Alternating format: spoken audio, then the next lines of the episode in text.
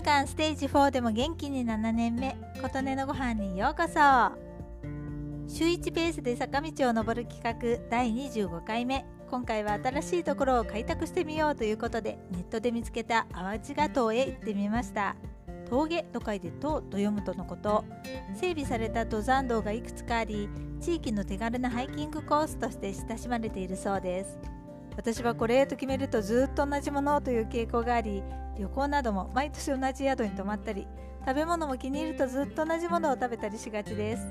それはそれでいいこともたくさんあるんですが今回たまには違う坂道を登ってみようかなと思って調べたらいろいろ見つかったのでこれを機にいろいろなところにも行ってみようと思いました。今回は一番緩やかなコースを選びました。桑原中学校の裏から登るというコース。眺めも良くて広々していてとても気持ちのいいところでした。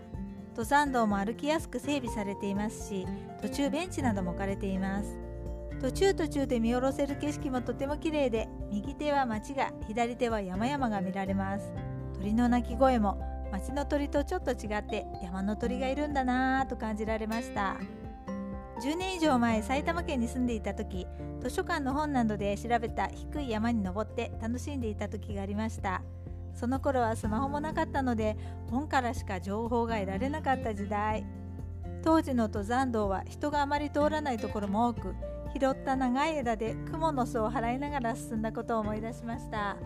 今思うとそれはそれで懐かしく思い出しますがそれと比べるとこうやって整備されている道はありがたいなぁとつくづく思います。山頂には東屋と展望台があります。今まで登った山の中で一番見晴らしが良かったです。途中に咲いている花も綺麗でした。たくさんの方とすれ違ったり頂上で出会ったりもしました。皆さん地元の山を楽しんでいていいなぁと思いました。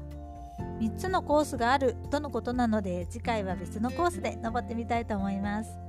ちなみにこの展望台夜景が綺麗なことでも知られているとのことです。夜か。年とともに夜は出歩かなくなっているので行かないとは思いますがちょっと心惹かれています。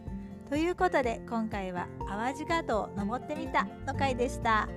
あなたの元気を祈っています。琴音のありがとうが届きますように。thank you